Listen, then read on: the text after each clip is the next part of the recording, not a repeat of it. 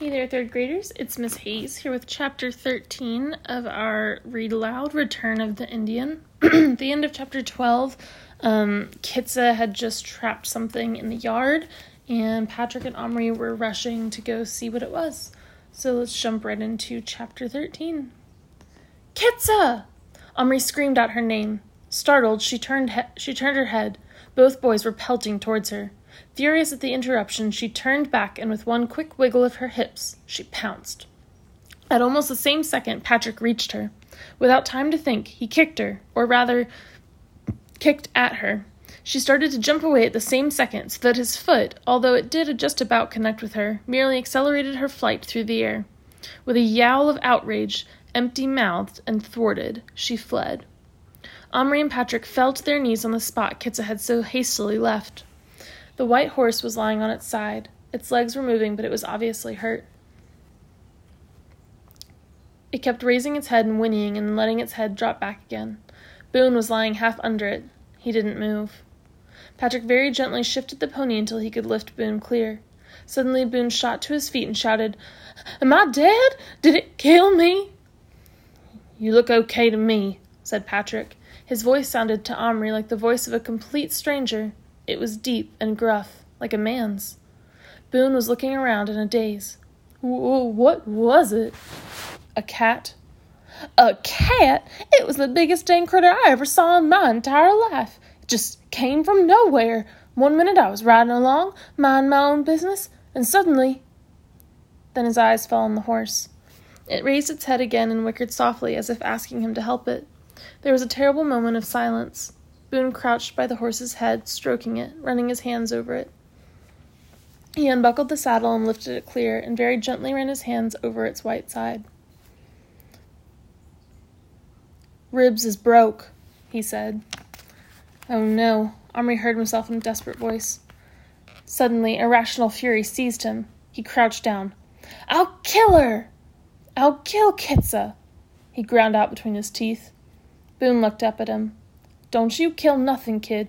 The creetur was only following its instincts. Can't blame a cat for being a cat, even if it don't fall on a fellow as fierce and sudden as a Texas hurricane. I well, we'll get you another horse. Yeah, you do that. I'll get to be pals with it, same as I was with this'n. Some day, I guess. A man ain't whole without a horse.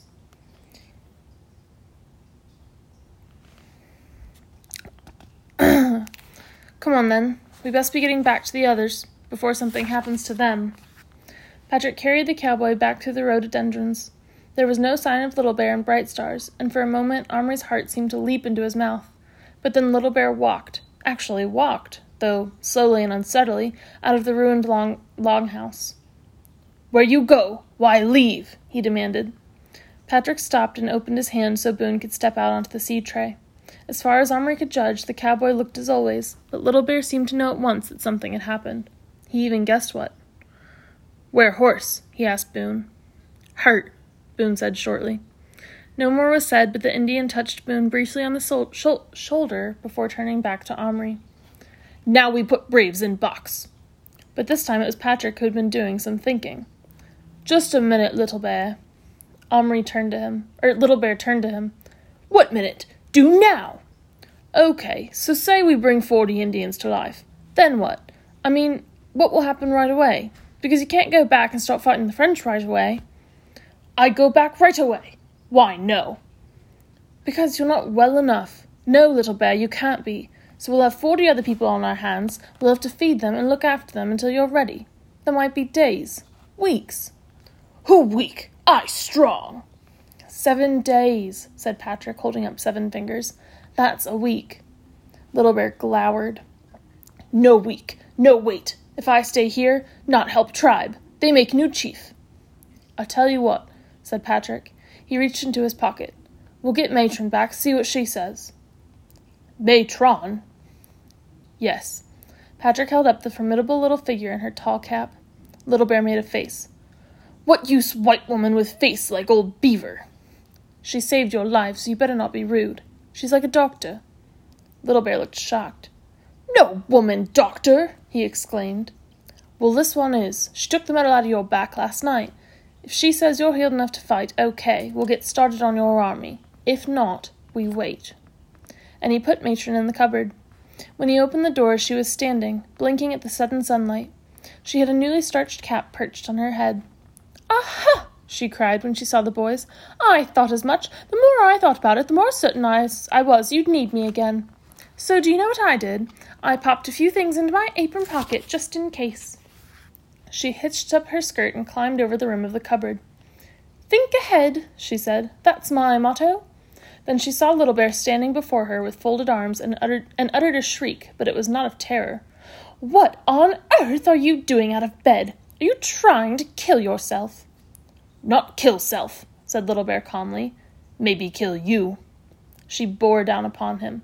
Nonsense, my good man, you're delirious, and no wonder. This is absolutely outrageous. Twenty four hours after ahem major surgery, and here you are on your feet instead of flat on your back. I mean on your front. Lie down at once. To the amazement of the boys, and no less perhaps to Little Bear's own surprise, he found himself obeying her commands. Clearly, it never occurred to her that he wouldn't. He laid down on the pile of leaves and she knelt to examine him. Bright Stars ran to help her. Together they took off the dressings. Matron peered closely at the wounds, then sat back on her heels. Unbelievable! Fantastic! If I didn't see it, I would never credit it. Beautiful! You know, she went on as she took a tiny bottle and some cotton from her uh, pocket.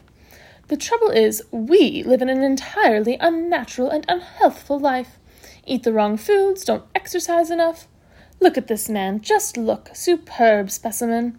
Not an ounce of fat on him.